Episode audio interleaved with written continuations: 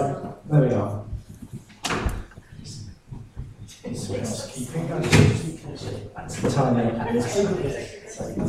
Okay. right, it's uh, lovely to be with you all. Um, I, I have broken my glasses, so I am. Uh, bear with me if I look a bit vacant, because uh, uh, they and you know Jack Duckworth. I nearly, I nearly take them and I don't know. I can't do, I can't do that. So I've got reading glasses, um, but uh, I'll, I'll do my best. Um, as Mick said, uh, so I'm Adrian, this is my wife Jenny. We've got three children, um, although our eldest is 26 and he's married, uh, and I'm probably going to hit the ages wrong now, but we've got two grandchildren, a granddaughter and grandson. And they live up in Woking, which is where we used to live um, until about five years ago when we moved down to Honiton and uh, to lead the church there. And then we've got a daughter who uh, has just finished at uh, Southampton Uni. She's qualified as a nurse and has just this week actually started nursing at Southampton General. And then our youngest son, who is, uh, he's finished his A-levels, he's still living with us. He's taken a year out, he's going to go out to Japan and do some travel Okay. Um, and uh, yeah, so where was I? We moved to Honiton. Did I say that? We moved to Honiton. Um, and um, uh, we love it there. The church uh, is, is a great church. And soon after moving there, uh, or a year, uh, a couple of years after moving, we felt um, we wanted to do something into Sidmouth. And um, so we had a few people living kind of down in that neck of the woods and it's not far from us uh, in Honiton. Can I move that not right in the way. You can have a good view of me. Perhaps you might want it um, okay, so um, so we planted a site into Sidmouth, and uh, and that's gone really, really well, and um, and that's made the church a lot more complicated in terms of communication and admin and all those things. But it's also really exciting because um, just saying, okay, we're going to do something in Sidmouth, just stirred everyone in the church. Um, and we encouraged everyone to pray, God, where do you want me to be? Do you want me to be uh, to stay, or do you want me to go and be a part of getting Sidmouth going? And, and whether you stay or whether you go, we want to be on mission. And you don't have to go somewhere else to be on mission, do you? And uh, so that's been a really exciting uh, season for us. And then, uh, as Mick said, a couple of years ago or so, I um, was asked to take on leading the Southwest region, uh, of which this Weymouth and Dorchester are the most easterly part, and basically everything south and west. And there's a friend of ours who lives in Texas, and I keep trying to say that should really be a part of our region, shouldn't it? But, but they haven't quite included Texas yet. But um, uh, and our furthest westerly church is in Torquay and uh, there's a, new guy leading that called Pete, uh, and that church is doing really well. So uh, it's quite a big region. We don't have anything into Cornwall yet, um, although there was a couple who've who've moved down there, young couple who feel God's spoken to them about getting involved in a church plant down there uh, in Cornwall, which would be amazing. So that, would stretch the region even further, uh, and uh, so and so in terms of the region, obviously as a part of commission, I kind of represent Guy and uh, try and serve the churches. Although commission isn't really, uh, it isn't really an organisation and simply something that puts on events. In the end, for me, I think commission is friendships, with friendships with churches and friendships with leaders and those kind of things. Um, it's actually at a much more local level where it really works. And, and also, I would say that's where other people looking in, that's where they appreciate what we've got. And chatting to other church leaders, they would say, I wish I had the friendships uh, with other church leaders that you have. And uh, so for me, it's much more at that level where it's, it's a huge blessing to us as churches. I mean, I love, say love, I like West Point uh, and, and, camping, and, but but uh, but I, I, think I love the sense of togetherness and those kind of things. So don't get me wrong, I, I do like those, but um, but at a local level, I, I, think it's so important to have friends. Uh, and in leadership, leadership can be lonely at times. It can be difficult at times, and uh, so it's just great to, to feel we've got friends and we're in this together. Uh, so it's great to be with you, and uh, it's great to have a growing friendship with Mick and Teresa as well. I want to speak to you this evening from the book of Romans. So if you have a Bible, if you want to turn to Romans, or if you want to get your phone out and look like you're reading your Bible, when in fact, I'm texting your friends. As long as you look like, I'm happy with that. Um, and I want to speak, really, I'm going to, we're going to start by looking at a couple of passages in Romans. But what we see in Romans is that, that Paul wrote the letter of Romans uh, because he was on a mission. He wrote the letter of Romans. If you were to read the book of Romans, you might initially think, well, it's just an explanation of the Christian message. It's just an outline of the gospel. And it kind of is that, but that's not probably the reason he wrote it. Actually, Paul wrote Romans because he was a man on a mission, and he, he later on will read how he wants to go to Spain. And so he's saying, Come on, I want you guys on board with, with God's mission. And, uh, and so Paul is not one who settled down. Paul is one who he's always looking, who else can I share the gospel with? Uh, what other nation can I now be reaching? And so on. And uh, he wants to advance and extend God's kingdom. And obviously, that's what God wants us to be doing as well. So I'm going to read, hopefully, work. Uh, Romans 1 and pick it up in verse 13. I'm reading from the NIV, by the way. Uh, Romans 1, verse 13. Paul says, I do not want you to be unaware, brothers and sisters, that I planned many times to come to you, but have been prevented from doing so until now, in order that I might have a harvest among you, just as I have had among other Gentiles or other nations. I am obligated both to Greeks and non Greeks, both to the wise and the foolish. And that's why I'm so eager to preach the gospel also to you who are in Rome. For I'm not ashamed of the gospel, because it is the power of God that brings salvation to everyone who believes, first to the Jew and then to the nations. For in the gospel, the righteousness of God is revealed, a righteousness that is by faith from first to last, just as it is written the righteous will live by faith. And then if you turn to Romans 15, uh, almost at the very end of the book, Romans 15, bless you. And we're going to pick it up in uh, verse 15, Romans 15 and verse 15. He says, I have written, I have written you quite boldly on, you can tell that's American, surely that should say I've written to you. Anyway, I have written, sorry, I go off on tangents. I have written you quite boldly on some points to remind you of them again because of the grace God gave me to be a minister of Christ Jesus to the Gentiles. He gave me the priestly duty of proclaiming the gospel of God so that the nations might become an offering acceptable to God sanctified by the Holy Spirit. Therefore, I glory in Christ Jesus in my service to God.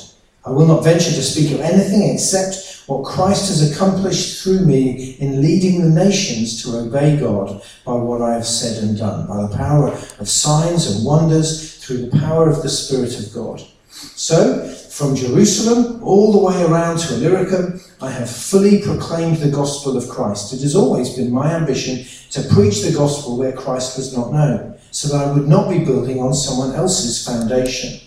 Rather, as it is written, those who were not told about him will see, and those who have not heard will understand. This is why I've often been hindered from coming to you. But now, that there is no more place for me to work in these regions, and since I've been longing for many years to visit you, I plan to do so when I go to Spain. I hope to see you while passing through and to have you assist me on my journey there after I have enjoyed your company for a while. Let's pray.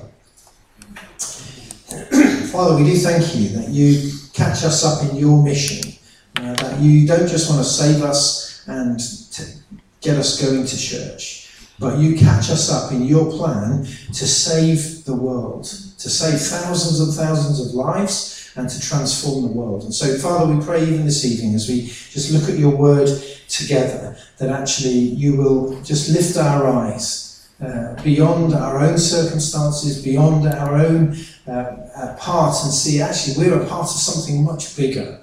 Uh, not just me, I'm just doing this little thing, but actually you're catching us up in your great purposes to reach the nations and to fill the earth with your glory. And Lord, we are glad to be a part of that purpose. So raise our faith, raise our eyes uh, this morning to see what you're doing in the world, we pray.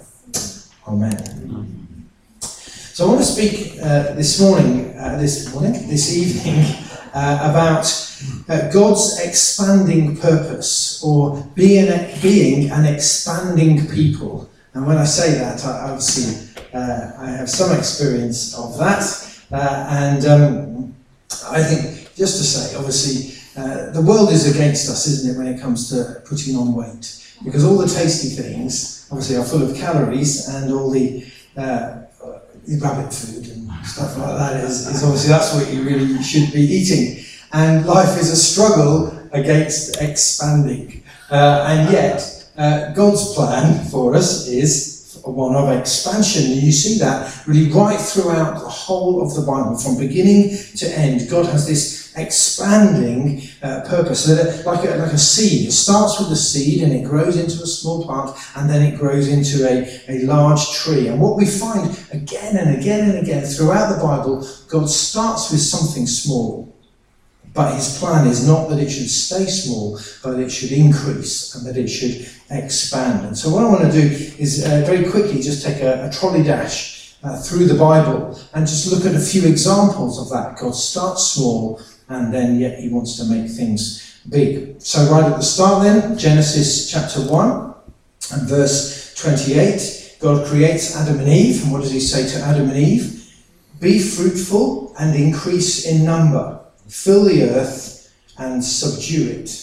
God starts with just one man and one woman, but his purpose is one of expansion, one of increasing in number. He didn't want them to stay, oh, you just be a happy couple together, enjoy life as a couple. No, no, he says, I want you to, to multiply, I want you to, to fill the earth. And, uh, and it isn't simply about big numbers because God could have he could have just made millions. Why did he just start with two people? He could have just said, right, let's go for it. We're going to go for it big time. Million people. And God gives the word. But he didn't do that. He starts with just a couple of people. So he could have said, let's have a million, let's have a billion people. Uh, I don't know if you've heard, uh, I don't know if this, this story is true, but it's funny anyway. That uh, George Bush, um, George W., was, was told that uh, someone, one of his advisors said, a bomb's gone off and three Brazilian people have been killed. And he thought, oh, that's terrible. And then he said, remind me again, how many is a Brazilian? so, obviously. But God could have just made, he could have just made massive. Why did he start with two? But his plan is not simply about big, num- uh, big numbers, but actually of increase and of expansion. And so uh, he, he starts with two people, and it then says, right, come on, multiply. Then when we get to the story of Noah, obviously numbers had increased, but because mankind rebelled against God, there was the flood, and uh, yet God rescued Noah Genesis 9 God blessed Noah and his sons, saying to them, Be fruitful and increase in number and fill the earth. It's identical command that he'd given to Adam and Eve. And now he says, Come on, yes, I know you're just a family, you're just a small thing, but I want you to expand and I want you to grow and fill the earth. Then, as we continue through the story in Genesis, we see God calling Abraham but God didn't just call him, I want to bless you, but what God said to him in Genesis 12, I will make you into a great nation. One man becoming a whole people group. His family growing and growing and growing. And so God then changed his name from Abram, which means exalted father, to Abraham, meaning the father of many. And God said, I will bless you. I'll make your descendants like the sand on the seashore and like the stars in the sky. God took one man and gave him promises of expansion and growth. God didn't just adopt a nation. I mean, he could have done. He said, look, France, great nation, great food. So he could let's go for France. So he could have picked England, obviously, or maybe Scotland, maybe Wales, but England. But sorry, if you are. He could have just picked a nation But he didn't do that actually. He started with, with a person. He started with one man and then said, Right, I'm going to increase you. And so Abraham, he had a son, and uh, obviously then his son, Abraham, Isaac, and Jacob, and they inherited the promises. Uh, Abraham's son uh, was, cha- uh, sorry, Jacob changed his name to Israel, and he had 12 sons, the 12 tribes of Israel. The plan was always expansion. And so then this growing family is, yes, God's going to bless, but it started off with one, but then it becomes a family and a bigger family, and there's this continual expansion. And so when God says, I am committed to the nation of Israel, it's not just suddenly out of nowhere, but it's this expanding plan that God has. And God always said, Now come on, I want you to bless you. Exodus chapter 1 and verse 7. Uh, this, at this point, uh, Israel, the descendants of Abraham, they are in, uh, in Egypt and they are obviously slaves. And uh, notice as we read this, the echoes of these promises to Abraham. It says, The Israelites were exceedingly fruitful, they had multiplied greatly, they had increased in numbers and became so numerous that the land was filled with them. So you see, even by the time of them living in slavery in Egypt, some of the promise had started to be fulfilled. You will grow, you will expand.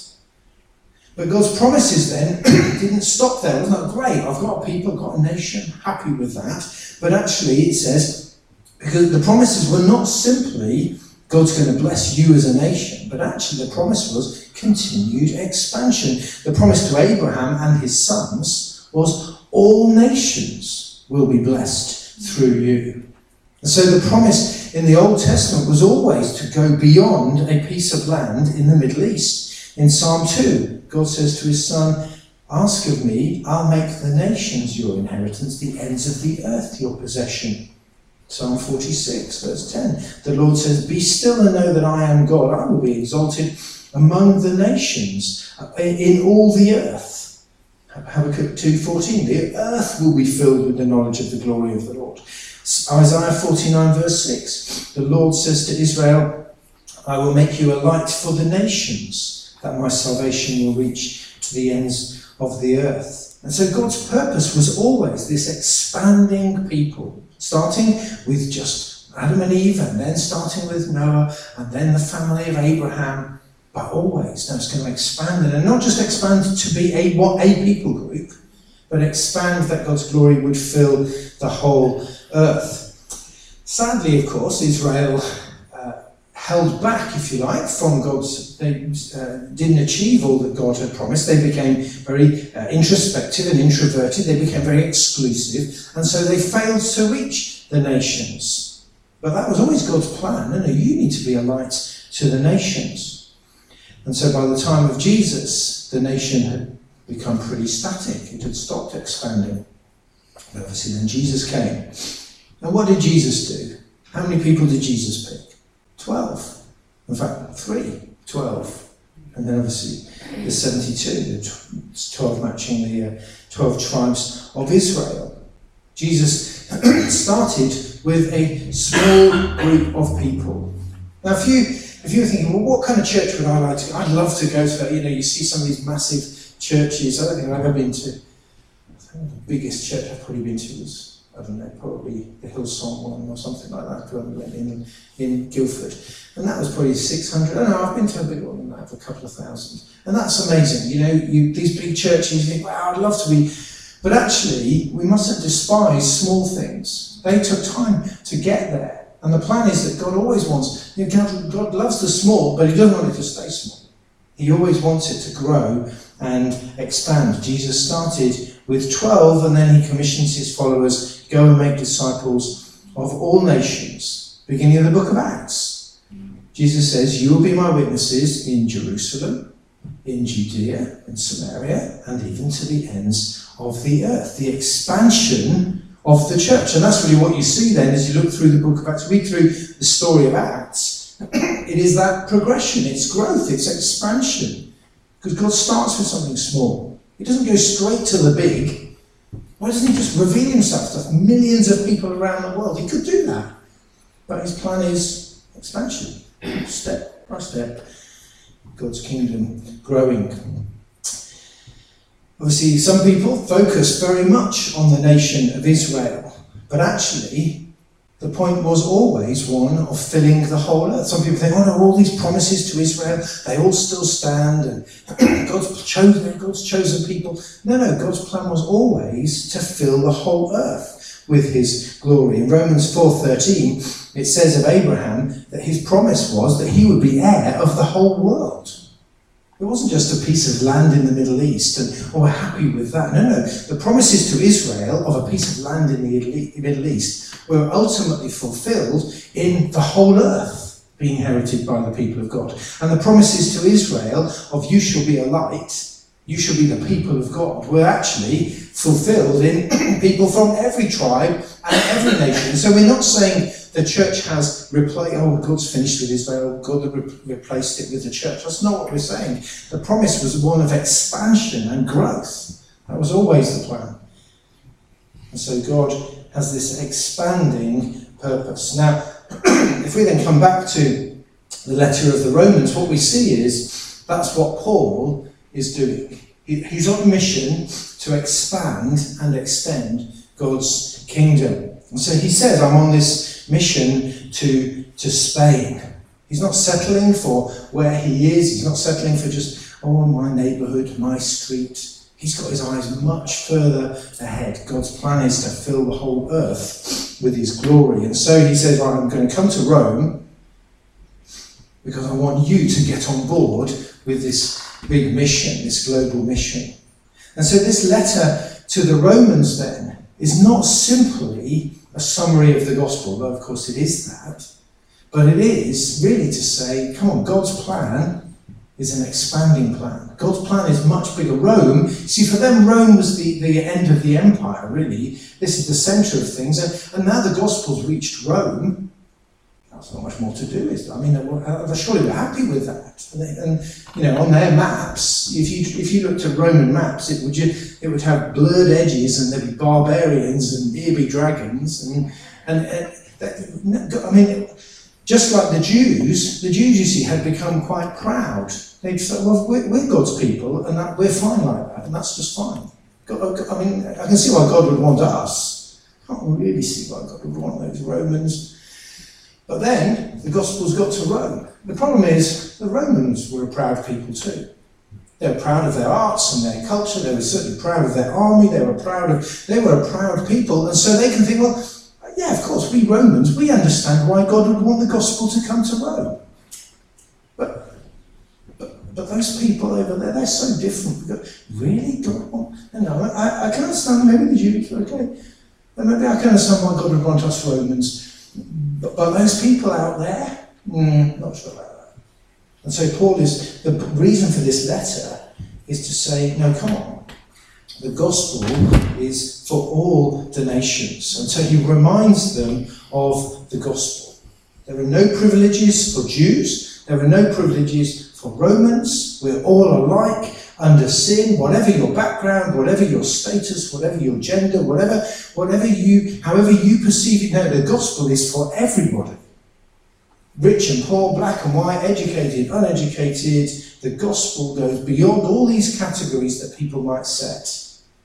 Because God's purpose is always to include in his kingdom diverse people from every tribe and every nation and every age and every social standing, and all these things. And so God's purpose, Paul is saying in this letter to the Romans, I want you on board with this. And so he, the reason he goes through this long gospel message is to say, the Jews needed it, you needed it, and the people out there need it too. They need to hear it. And as we look at our dark world, and our world is increasingly, it seems to me, uh, confused and muddled and messed up. We think, oh, we, the danger is we just become isolated and think, well, we're happy, we're happy with church, we're happy with things. And, and I think God wants to say, no, no, they need to hear this good news. They need to hear the gospel. They need to be saved. People are very different from us. People think, I struggle to connect with those kind of people. Yeah, those kind of people need the gospel. And so God wants to catch us up in this expansion of his kingdom. And that's really what the letter to the Romans is all about. and so the gospel is the power of God for the salvation of everyone who believes. And so Paul says, so come on, get on board with this mission. God's expanding purpose. Just want to make three kind of three areas of application. Firstly, don't despise small beginnings. Don't despise small beginnings. In Zechariah 4 and verse 10, it says, Who dares despise the day of small things? As we've seen, God often starts with something small and grows it. The whole human race started with Adam and Eve. From Adam, uh, from Abraham and his family came the nation of Israel. From 12 disciples came the whole church. Don't despise smallness. Now, we don't want to stay small, I get that, and I'm not against bigness either. But don't despise smallness. Everything starts somewhere. Churches don't grow big overnight. Ministries don't get big overnight. We mustn't despise small things, small contributions, small acts of service. I remember hearing a story, I forget who, who was visiting, but a guy was visiting NASA, and, um, and there was a guy, and he was, he was just brushing, brushing the floor. And uh, this person said to him, you know, what do you do? What are, what do you doing? He's saying, uh, my job is to help put a man on the moon. You're brushing the floor. But he had this, this, this I see my part in the bigger thing, and I am playing my part. So, so we can think, oh, what, what, what difference does my contribution, what difference does my giving make? What difference does my serving make? Actually, it all makes a difference. Because God always starts with things that are small. I would say step out. If, if, you, if you feel I've got a gift, maybe it's prophetic, maybe it's word of knowledge, maybe it's serving in some way or, or caring for others. Use your, oh, it's not, not much really. No, no, step out and use it. That's the only way it's going to grow. It doesn't come suddenly overnight, it's this big gift. But no, it grows, things grow. That's how God does things. So I think, what's God prompting you to step out in? What's, what gift is God prompting you to use? Or giving or serving or whatever it might be. Don't despise it just because you think it's small. God takes the small and God multiplies it. Don't despise small things. Secondly, never settle as things grow.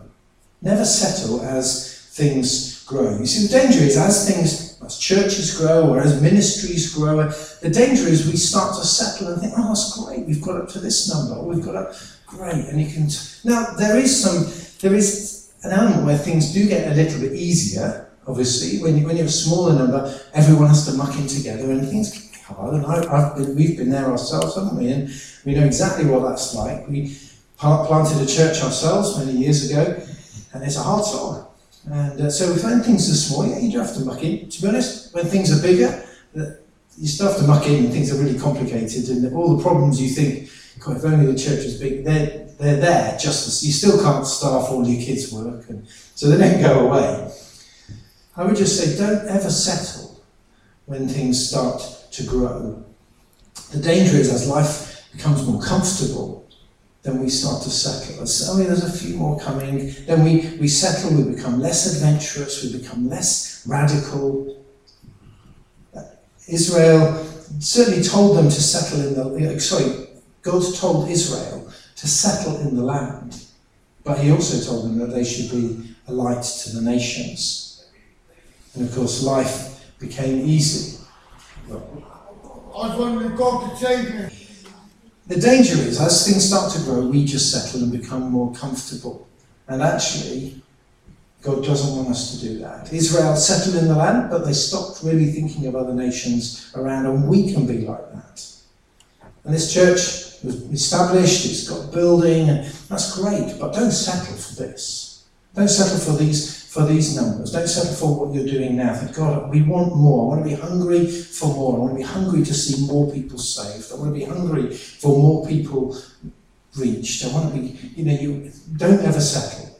Let's continue to be a hungry and thirsty uh, people for more of, of God and more of His kingdom. And finally, let's get involved in God's mission. Paul is writing to these Romans saying, This is God's plan. I want you guys on board with it. It's not automatic. So oh, just because oh, we're Christians, we're on board. No, not necessarily. We need to make a choice to say, I am going to get involved. And perhaps God wants to draw you in more into his mission. It may mean going, may mean that, but it may not. It may mean staying. Whether you stay or go, you can still be a part of God's mission. See, Paul doesn't actually ask for anyone to join him on his team. He just says, I want you to support me, support, me in prayer and support me in resources. And so you may not be the one who goes, go. you may not be the one who goes, but but actually we can all be a part of God's mission. So I want us to take a moment and just pray and say, God, what's next for me? What have you got for me? Have I settled? What do you, what do you want to do in me? What do you want? What's next for this church? What's in store for this church over the next few years? It's, it's not this, and I don't mean that in any critical way at all. I mean, surely it's more than this. Surely it's not staying as things are and maintaining things as they are. Surely God's plan is He wants things to grow and expand because that's what God does. Takes a seed, but it grows. What do the next few years look like? Mick said, obviously, thinking ahead, what, what leadership, what teams, finance, all lots of things to think about. What are they going to look like in the years to come? God's purpose is an expanding purpose, and He wants us all to be on board with that. Let's not be bystanders. God, I want to be on board with what you're doing in the world. Let's stand, shall we? And pray.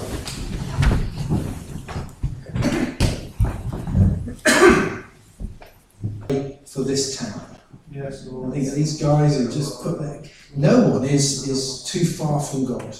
Why don't you just pray, God, do a mighty work in this town? We don't want to settle for this. We thank you for this. We thank you for what you're doing. We don't want to settle for this, though.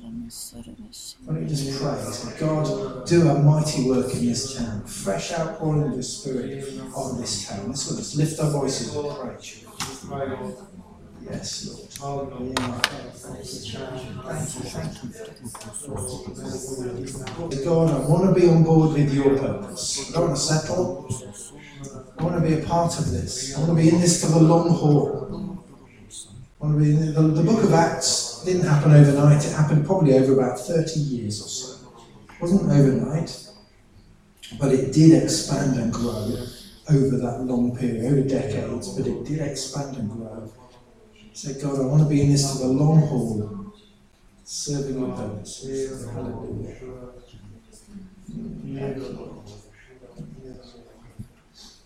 Father, we do thank you that your purpose is much greater and much bigger. And as I say, just seeing us saved and going along to meetings each week. You to catch us up and seeing lives changed, seeing communities changed, mm. seeing nations changed, seeing the whole earth filled with your glory.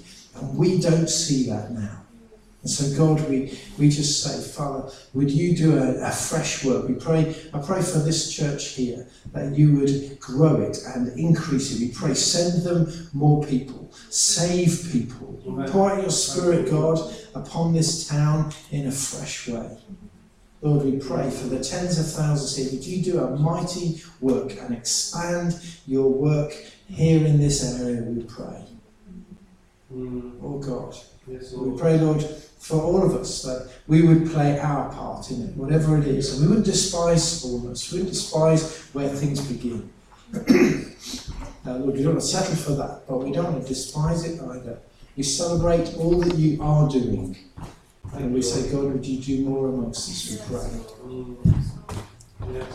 Help us to each of us play our part in serving and, and giving and contributing with our gifts and our prayers and our prophecies and have all the different past caring for one another all these different things, Lord. We so we want to serve you faithfully, playing our small part. And just as the guy sweeping the floor could say, I'm, I, what I'm doing is contributing to that big thing by my small part. Lord, we want to play our part. And in the end, ultimately, we can look back and see, yeah, I played a part in God filling the earth with His glory and reaching the nations. That Jesus, your name will be famous around the whole world. Amen. Yes. No.